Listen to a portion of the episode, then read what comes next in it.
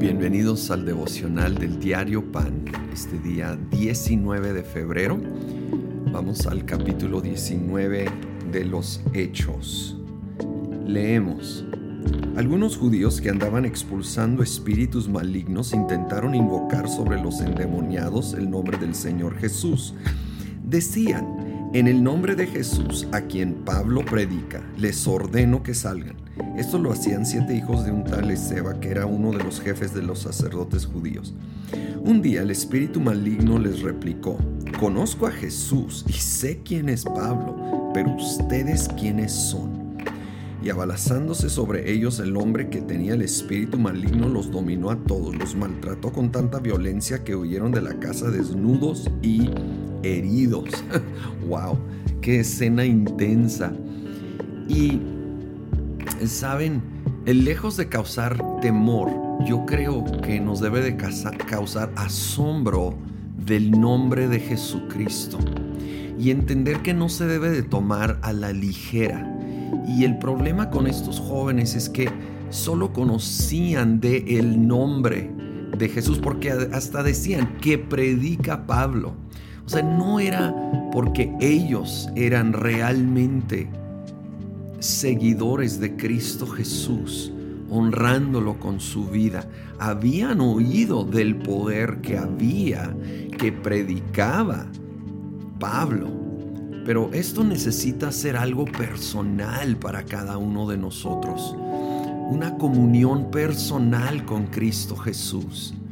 Que conocemos, que amamos, que honramos y cuando se requiere, en su nombre resistimos la obra del enemigo que quiere venir contra nuestras vidas, contra nuestras familias. Y lo hacemos sin temor lo hacemos con autoridad y con convicción porque está basada en nuestro conocimiento de el nombre de Cristo Jesús. Y entonces veremos la victoria.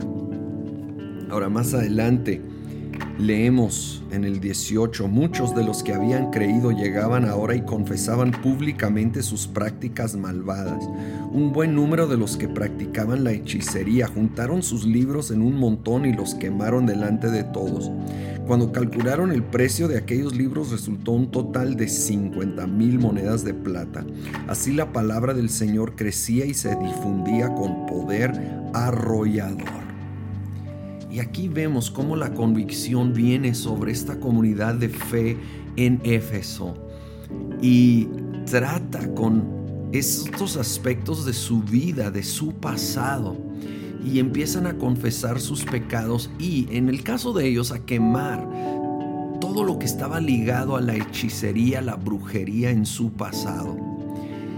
Y nosotros debemos aprender de esto, la importancia de sacar todo lo que hay de nuestro pasado y obvio nuestro presente que no honra a Dios. No ocultarlo, no negarlo, no justificar o minimizarlo, sino reconocerlo y rendirlo. Y si hay aún algo físico, ¿sí?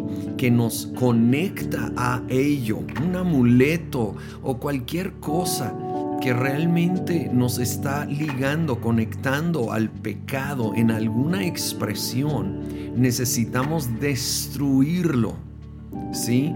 Huir de la tentación, alejarnos de aquello que nos conecta o recuerda o impulsa o causa tentación de volver a practicar algo pecaminoso, es tiempo reconocerlo, rendirlo, cortar con ello tajantemente en el nombre de Cristo Jesús.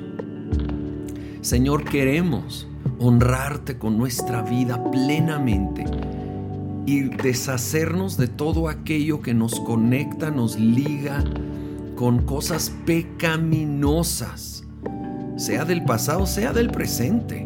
Lo rendimos ante ti en el nombre de Cristo Jesús y tomamos autoridad en el nombre de aquel que conocemos, que nos salvó, que amamos. En el nombre de Jesús resistimos toda obra del diablo en nuestra vida, en nuestra familia y huye de nosotros en el nombre de Cristo Jesús.